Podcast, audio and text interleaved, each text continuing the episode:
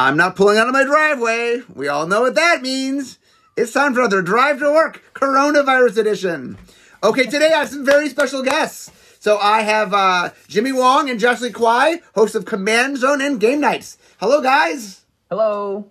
Hello, Mark. It's an honor to be on. Thanks for having us. So first thing I'd like to do, is, um, I've learned this because you guys are my second two-person. Uh, uh, can each of you identify yourself by voice so people listening know who's who? Good call. Uh, hi, I'm Jimmy Wong, and I sound like this. And hello. I mean, how's it? This is Josh Lee Kwai, and I sound like this. Okay, so what I've been doing, the first question I've been asking everybody is, how did you get into magic? So uh, let's let's start with your your magic beginnings. Nice. I'll give a really quick breakdown. When I was in third grade, I grew up in Seattle, Washington, and that, of course, is the home uh, of Magic the Gathering. And there were a lot of card games running around when I was a kid.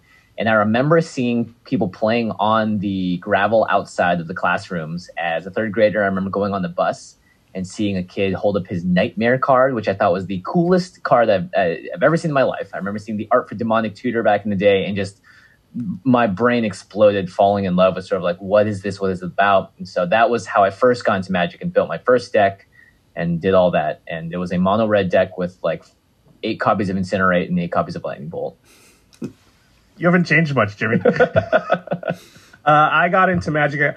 Um, it was, I believe, my sophomore year of high school. It was like winter. I think '93 might have been early '94. A friend of mine uh, had a group that had already started playing, but there was only four of them, and they wanted me to come and start playing because they knew I was into like similar interests, uh, and they needed somebody to play the fifth color. And we were they were actually playing multiplayer at that time with sort of their own made up rules. Um, and so I came in, and of course, I got handed green, which was the worst color in early Magic. Uh, but I was hooked as soon as I cast my first spell. Yeah, it's funny. Um, there was a format called Star. I don't know if they're officially playing Star Magic, but in early Magic, there was a format called Star Magic where uh, you played. Uh, everyone played a monocolor, and then when you beat your two enemy colors, is how you won the game. It was a, Yeah, actually, I, I think that's what we played. They must have Yeah. read about it in like a magazine or something, but Yeah. I, I, I think that is what we played as uh, when we first started, or when I first started. So you guys both started pretty long ago. Um, uh, you were near the beginning. Jimmy, how close to when, when did you start? Uh, like, what product did you first play with? ice age was my first set uh, but i believe it had just come out so every, the cards everyone was playing with i think was around the revised unlimited era Okay, so anyway, you guys, well, suffice to say, playing a long time. yeah So, how did you go from uh, being just Magic players to being to starting to do something more with Magic? What, what was the first step of doing something with Magic beyond just playing Magic? I think for me, actually, it has to do with something that's not magic, which sounds a little weird. But when I first started playing magic, it was just for a little bit in third through fifth grade. And then when I got into middle school, I started getting more interested in other things like Pokemon. And then I realized there are Pokemon cards. And then I got into another game called Magi Nation. And I just like slowly loved card games. And what ended up happening is for this game called Magi Nation, which was also a game that was based out of Seattle, CCG based, I uh, ended up curating and creating a forum for the the game. It was like the, the number one top fan site, also one of the only like three fan sites that existed. And it blew up into this sort of 2,000 person forum, and we made a little community. People role played, and I would say that's actually my first foray into like making content with a card game that I would definitely tie into later on when Josh and I finally met and started doing stuff for Magic. Yeah, I took a long break from the game. I, I uh, around Mirage. Uh, that was when I was going to college, and all my whole play group was going to different colleges, and so we just kind of naturally fell away from the game. And then um, I taught my nephew to play around the Innistrad block, and kind of got back into it. And then uh, I was actually doing some work with Rocket Jump, which is a YouTube channel run by Jimmy's brother. And I Jimmy came into the office one day, and he like set some magic cards down on like a desk. And I, I remember like Serra Angel was like on top, and I was like, You play magic? And then he invited me to come play Commander with some friends of him, of his, which ended up being Alex Kessler and Craig Blanchett, who are also people in the magic content community. And then we started making content because Jimmy and I were just like, you know, we couldn't find a lot of content about Commander at that time. And, and we just kind of looked at each other one day and we're like, well, we could do it. You know, we, there's cameras and stuff all over the office here, so we could just do it. And then that's kind of how it started. So, what was Yeah, the first was- thing you did? What was the first content you made? Uh, not commander related. I mean, the very first episode we did of our show, well, we recorded like six or seven episode, episodes of our podcast before we even released one, we wanted to have a backlog so we knew we would be able to release every single week. Um, so the first, I think our very first uh, episode of our podcast was our first magic content, and it was just Commander 101, just explaining yeah. like what the format was and how it was different than other formats. And then past that, sorry, this is what I meant. We were like, okay, well, we got stuff to do. Conspiracy just came out. Let's do a conspiracy set review. And so it's not commander related necessarily, but it was multiplayer related. And actually, I think our, one of our biggest inspirations was limited resources because we both got into Magic again. And I remember going to the Journey into Nyx pre release and learning more about limited environments. And when we listened to that podcast and Marshall's sweet, buttery, smooth voice, I think both of us looked at each other and went, well, like, well, we can do this too. We have the equipment there's nothing in this for the commander space. So then we jumped into it, and like some of our early content was, you know, the Commander 101 as well as like a conspiracy set review. But it was kind of like just getting our feet wet and getting the show underneath us and doing a lot of test runs to make sure that, you know, we wouldn't just sit there and say um the whole time. Did you start as audio or you, did you start as video? We were audio only, uh, but we did do videos release on YouTube, but you couldn't see us. So we would just put the cards kind of on screen as we were talking about them. Mm-hmm. Uh, I think it was like hundred episodes or so before we started actually pointing a camera at ourselves. So that was pretty far, and which is funny because we had access to all the cameras the whole time. But I think we were.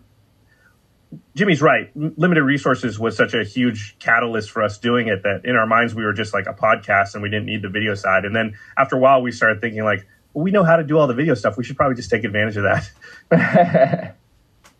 okay, so at what point did you go from we make this material till you realize people were listening to it? What was your first sort of fan interaction? Hmm. That's a really good question.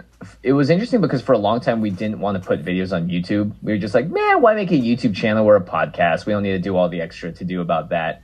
I think once we started putting videos on YouTube and realizing how much of the audience was there and didn't listen to podcasts but would consume the video version of the content, is when I started to sort of have the oh, this actually has you know a good following here, and there are a lot of people that are interacting and commenting, starting to tweet at us and all that. And I think that's when the the snowball started rolling down the hill a little faster. Because prior to that, I think what like our most interactions were just you know seeing people put a nice comment for us in the iTunes review section because we asked them to.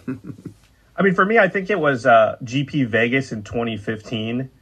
We we decided to throw a party um, a commander focused party because GPs and things are mostly focused around draft and standard, and they didn't at that time they didn't have really anything organized for commander players at all. And so we picked a night and we rented out like a ballroom in a hotel, and we just we weren't we had no idea like what this was going to be. Would ten people show up? We had we didn't really know, and uh, so we kind of put the word out and invited people, and we got like 200 people at this thing uh, luckily, we'd rented a big enough room. We actually had to convince the hotel to allow us to like open the sliding doors to spill into another room because we had too many people. Um, and that was when I was like, oh, a lot of people are listening to our show, I guess. okay, so um, so Command Zone went on. Like, how how long did Command Zone go on before you game? Like, how did game nights happen? How did that happen? I think it was like four years of the show before game nights came up. Two? Believe we started in 2014. It was probably like two and a half years, and at okay. the end of 2016, because it was um, Commander 2016 was the first Game Nights episode. You're right. Yeah, yeah, yeah. Yeah.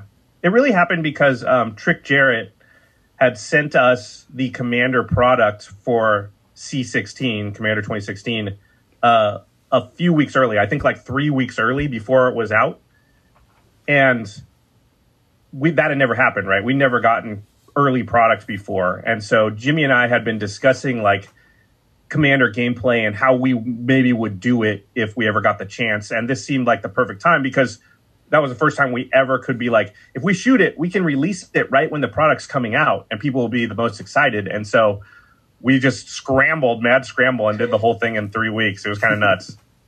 So I've actually been on game nights, so I yep. I, I, have some yep. awareness of what it takes. But talk a little bit. I don't think the average person has any idea how much goes into making a game nights episode. I don't think the average person has any idea what goes into making almost anything sometimes. Like, we turn on the TV and we watch Game of Thrones and we're all angry and disappointed at it. But what we don't realize is there are approximately 800 to like 2,000 people that had to be in active coordination and spend hundreds and thousands of hours to like put it together.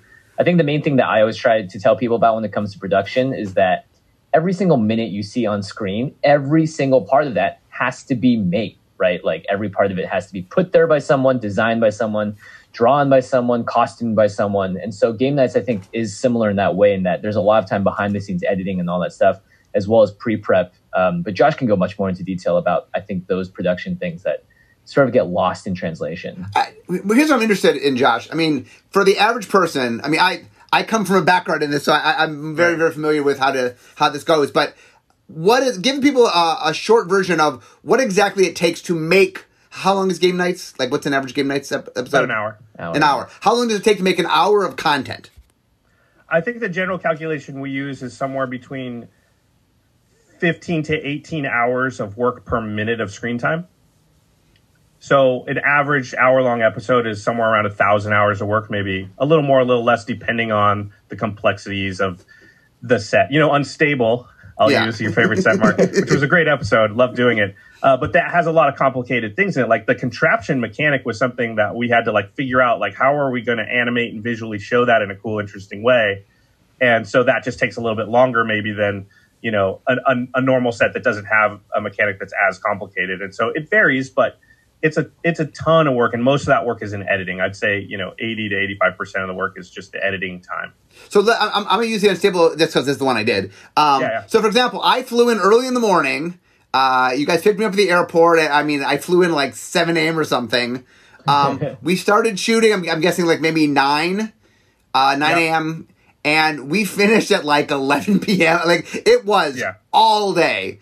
Um, and part of it is, I mean, well, walk through like why, why, did you take that long? What's what's going on? What, what, exactly happened in the making of a show? I, I remember when we were booking that, and it, the idea was you were going to fly in that morning and then fly out that night, and we were like, hey, uh, he probably needs to stay overnight because it's going to be complicated, and we're not sure exactly. We can't guarantee he'll make the flight if we book it that night. Um, yeah, there's just so much that goes on to into it. So first of all, when we're playing the game, it's not like playing a normal game of Magic. You're not just like playing it at a normal speed. Usually you're playing and then restating things, making sure you put the cards into the right places. So everything everybody does, they have to do it multiple times so that it's sort of done in the way that will make it so that when we edit it together, it's as smooth as possible. So you know, Mark, I'm I'm constantly like, okay, I'm not telling players how to play or what to play, but just say it this way, put the card here you know, say this before you say that. Make sure you say the name of the person you're attacking. Make sure you say the name of the card that's doing it. And all that takes a bunch of time. So the average game length is, you know, double or triple what if you were just playing the game would be. And then you've got the interview process afterwards. So each person has to sit down in the confessional booth and, you know, talk for another hour and a half, maybe two hours, depending on the complexity of the game and we're literally going through every single thing that happens because we have somebody during the game that's sitting there writing down, transcripting every single move. And so I'll be like, okay, Mark, then Jimmy did this. What'd you think about that?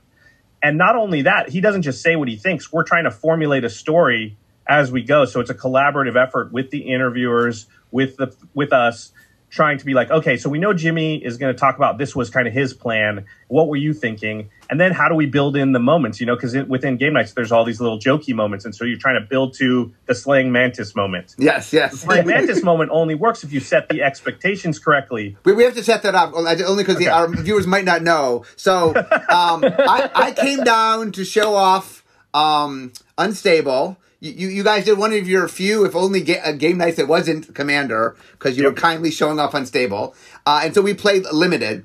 So uh, Slaying Mantis is a card that when you cast it, you flip it in the air, and anything it lands on, it fights. And it's pretty. It's like a six six, so it it, it can destroy most things that it lands on. So I was uh, from a certain height too. What? From a certain height. From a certain height, yeah. You have to throw from a certain height. Um, or is it height or a certain Three distance? It's a certain distance. Yeah, yeah, distance. Yeah. Anyway, so what happens exactly is like twenty feet. I'm pl- I, I, am playing against Josh, and I'm I'm winning. I, I have I have I have a good board. I'm I'm ahead. But he pulls out the slaying mantis, and then I get very afraid because like it could wipe out my board.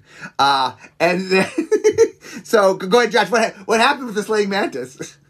uh, so first of all, I want to say that three feet is way farther than you think. We measure out three feet, and I'm like, what? I thought it'd be way closer. So I line it up, and and once I pull the card out, Mark's not allowed to move his stuff on the board at all. So it's actually kind of stacked close together, and I think I have a pretty good shot at taking out like three or four creatures with this thing. And I throw the card, and it barely touches the edge of the table. Like I don't even get close to his board. it just sunk. Yeah. Gravity took over. Yeah, the funny thing is, I did the pre pre release. I know, I don't know, three four weeks later, and I drafted a Slaying Mantis, and I practiced and practiced and practiced, and I'm like, I got to at least hit the table. I set the bar real low for you, Mark. so I, I actually I, t- I tossed it three times, and two times I hit creature. So I, I, I did pretty well with it. So. that's, that's an absurd hit rate. That's amazing. yeah, yeah. I, Well, I I, should have, practiced. I should have thought to practice with it, but I just it didn't occur to me. So the, the, great part about that moment and from just live being there was I was so afraid and watching you miss was so funny. oh, that was anyway. That was I had a blast shooting with you guys. That was a lot of fun. Yeah, that was a ton of fun. Yeah. Uh, yeah. So so moments like that, you know, if you watch that episode of Game Nights, you know that moment, and you know this from being in the industry. It, a lot goes into creating that moment so that it lands how you want it to land. You have to set the expectation. So you got Mark going like, "Oh no, if he does this, this is going to happen," and you got me being like, "Okay, I just got to aim for this," and then the whole game's going to turn around, and then you have the build up, the build up, the build up, throw it, and everybody just busts up laughing because I totally whipped. Yeah. But it, it, if you don't cut that right, then the moment's not funny. So we spend a lot of time on moments like that. So yeah, that's why the show takes so much work is is really crafting the story and the moments and the storytelling. Honestly, like everybody thinks the graphics and the animation take a ton of time, and they do take time, but we do that at the end after all the story is done. The st- the storytelling is what takes the most amount of time. Yeah, one of the things that I don't think people uh, really can appreciate uh, is how important editing is. I, I, I think, I mean, look, once again, having worked in the industry, like editing is so so important, but I it's kind of invisible to the viewer. It just Yeah. that's just what's there. So like, it's very hard to know that someone had to take hours of footage and make that happen. Yeah, it's really and Magic's a really tough game to make it digestible so you can follow it, right? Because it's so complicated. Yeah. Yeah, I you know I think the best comments that we ever receive on the show, and the ones that I know Josh agrees with this too, is when a parent will go, "Hey, my kid loves your show. They're five. it's like there's no way they know what's really happening, but that means that Josh and the editing team has crafted a believable and right enough storyline in terms of the emotions, the music, the graphics, the dynamics. That someone can watch it with their eyes closed and understand what's happening because they just listened to it. Someone can watch it with their ears uh, covered because they can understand what's visually happening. And then when you bring it all together, it's like a cohesive experience. And that, you know, honestly, half the movies I see on TV these days don't even have that level of cohesion to them. Uh, so uh, there's a lot that really goes into it. And I think people don't understand. It's like, yeah, like we are recording these interviews afterwards and we are adding our own storyline to it, but you have to do so in a way that benefits what happened live during the game. Like we weren't sitting there being like, "Hey guys, Josh is going to miss this throw really badly, and we're all going to bust up laughing because there's just no genuineness in that moment. It's much better to let that moment play live and then figure out afterwards. Okay, that was hilarious. How are we going to build up to a way to that in a way that honors the real live moment and keeps us, you know, like genuinely excited and and actually laughing about what happens. So, from I'm so the audience understands this from a, a production standpoint. You shoot the show. How long before the show's done? Like, what how long does it take to do that? Uh, generally about a month. So we're in post production for ar- around four to five weeks. Yeah. So it's it's a long time. But that's also and there's and there's multiple editors. So oh, sorry, Jimmy. That's also still rushing it. Like you guys could spend conceivably two three months on this. Yeah, the, the you know during the the lockdown for the pandemic, we actually had to cancel one episode just because we couldn't get you know that amount of people in one room to shoot, and so that gave us like six weeks because we the you know Ikoria got delayed a little bit the paper release, and so we were able to be like, can we delay the episode of Game Nights to time up with that? And yeah, getting the extra couple of weeks allowed us to have you know a lot more leeway to fix things we would normally not be able to fix, and also just a, a lot more leisurely pace. Because Jimmy's right, sometimes, oftentimes, four weeks is like a ninety-hour work week for me and the other three editors the week before it releases, or something like that. Okay, so let's talk a little beyond. So you guys have Command Zone, you guys have game nights, but that's not all you guys do. There's other stuff that I I, I know you. I, I participate in some of it. So what, what what else do you guys do?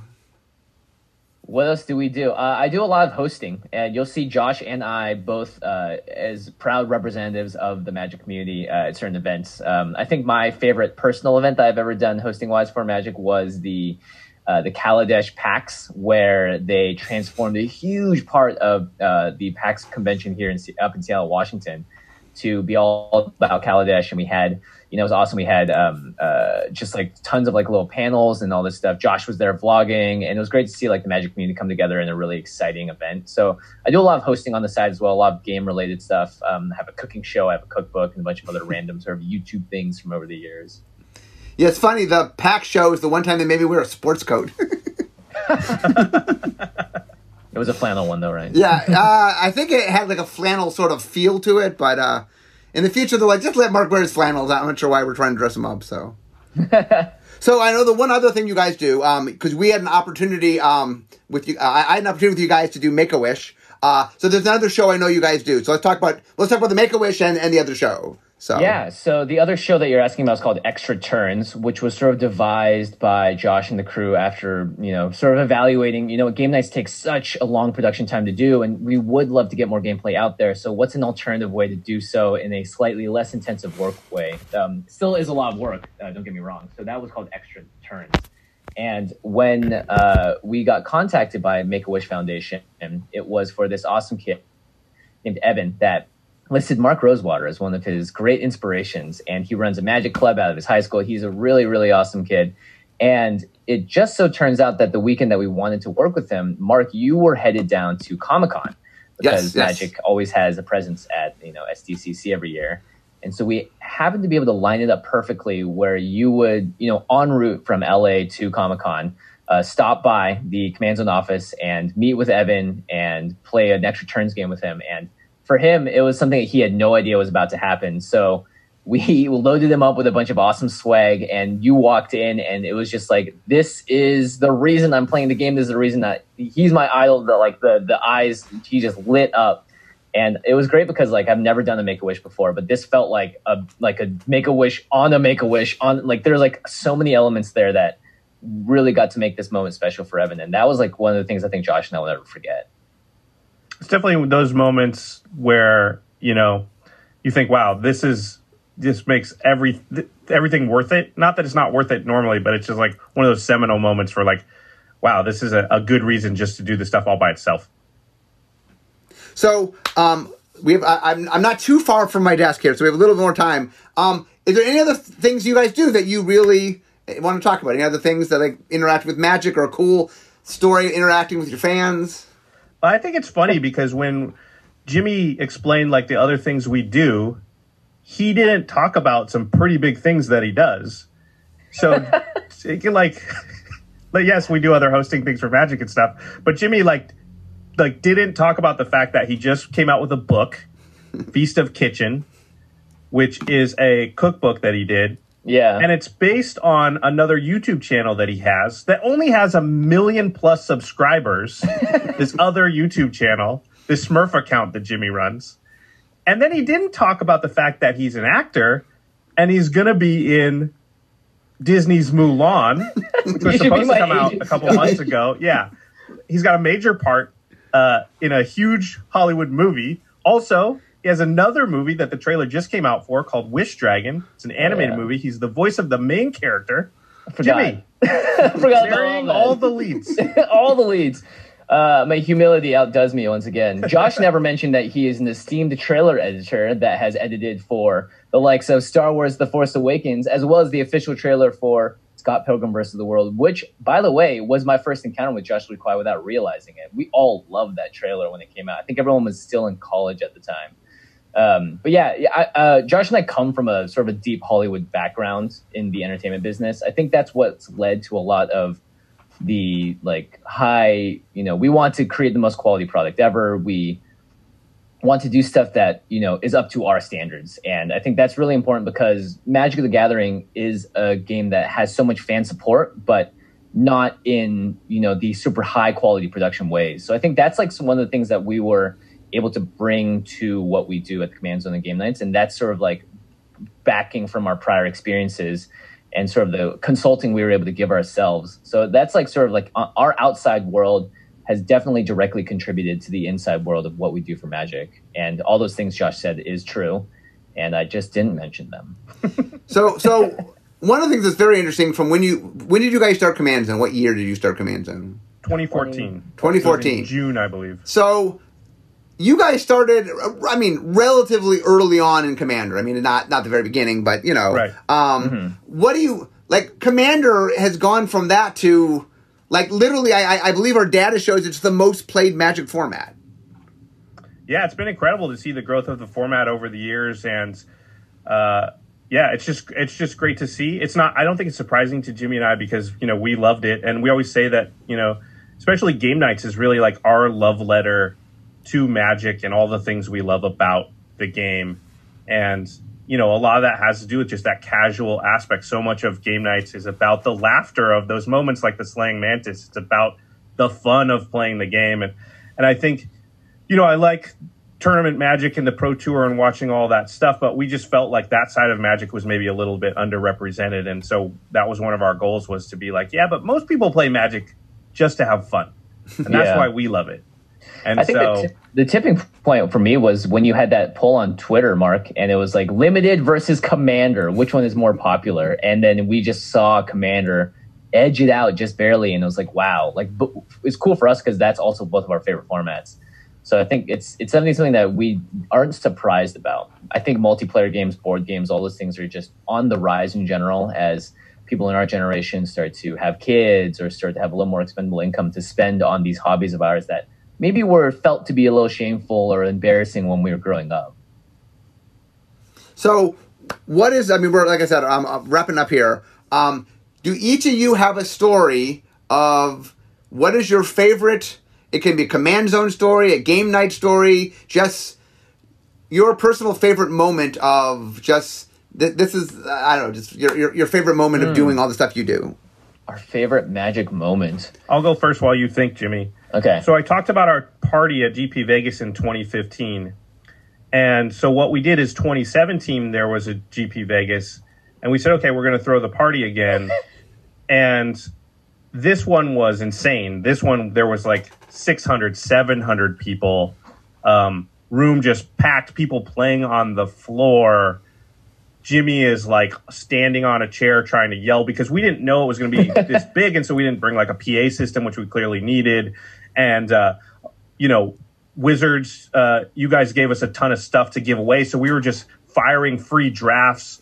Um, Ultra Pro had given us a ton of stuff to give away, so people were just coming away with like all these free deck boxes and sleeves and all this stuff, and and, and it was just like the most fun night. And you know, I, I think it was like Command Fest before Command Fest existed, and I think that's the moment where.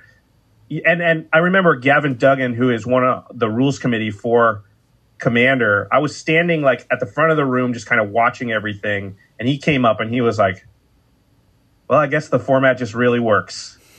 and, and I was like, I was like, yeah, you were right. It does. I mean, if if you couldn't tell, so that that was a that was a pretty goosebumpy moment. Yeah, I think the, the, maybe the moments that stand out the most to me are the moments like that when you kind of stop and go, "Ooh, this is real. This is this is it. This is cool." That I'm feeling the the excitement and the energy. And I think one of those moments for us is when we finally built the first set for game nights at the old Rocket Jump offices. Um, it was sort of this thing where like we kind of talked about it a lot, and then we had a producer and some other people help us with the facilitation of all of the manual labor that needed to happen to build it and when it finally started coming together, and I was just sort of, you know, Josh and I were just sort of, sort of sitting there hearing the lumber get cut, seeing the things going up, and it was like, wow, we we turned this into something that, like, if you asked us four years ago, are, do you even think you're still going to be doing this? I don't know. We would even said yes, and the just seeing everything come to life and all the walls being put up, and then finally turning on the cameras in the space and just seeing the difference quality jumping up from my apartment when we would hang a GoPro like off of a weird looking like stick on top of a lamp because it was in the middle of the room and then tell everyone to stop moving so it would stop and sort of stabilize and use gaff tape everywhere. It was just cool to be able to see the full level up into that next thing and then even past that you know bringing on graphics editors and doing you know all the small things and refining the product it's it's really cool just to see how things have evolved and to be there for those landmark moments along the way. Yeah one of the things that i, I found very interesting is uh like I've, I've I've had a lot of chance to interact with you guys over the years, and uh, just like right, I've seen the set. Like when you go up and you see the set, and you look up close, and like like there's a screen in the background that you guys always have some illustrate whatever the art is of the set you guys are doing, and there's illustrated art in the background, and it, it's the details. I, I've always been super impressed. I mean, you guys are. Uh, I think it's just top notch in the uh, the production values. Well, we appreciate it. That's what we aim for.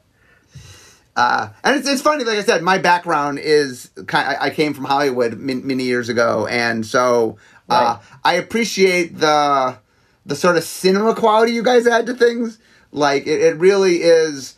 I, in some ways, I don't know if people. One of the things I've learned about media is that people don't always understand why they feel the way they feel, but it's all these little details that make them feel that way. Uh, and I, I don't know. I, I always love that you guys are just all the details are always there and so perfect. So I think the thing that I have to give a lot of credit for is Josh is right. Like I have a, a YouTube channel that has over a million subscribers. The Command Zone one's around 350 ish thousand. And like, it's like, wow, look at the numbers. It's Jimmy Smurf account.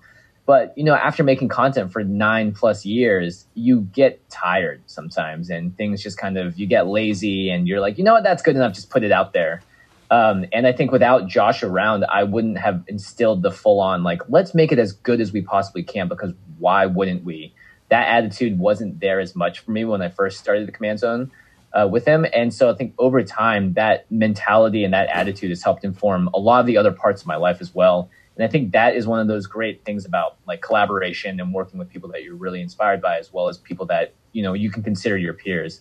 So I feel like you must probably feel the same way with all the amazing designers around you, Mark. But it's great to be able to bounce off of someone else and use them as the initiative and the reason that you want to get better. And hopefully it's the same on the other way around because that's what makes I think all like successful business partnerships work is that you're both looking after each other's backs and making sure that you're elevating at the right pace together. so I guys, always, I always, Oh, uh, I always kind of compare it to like if you go to work out at a gym, you can only work out so hard by yourself.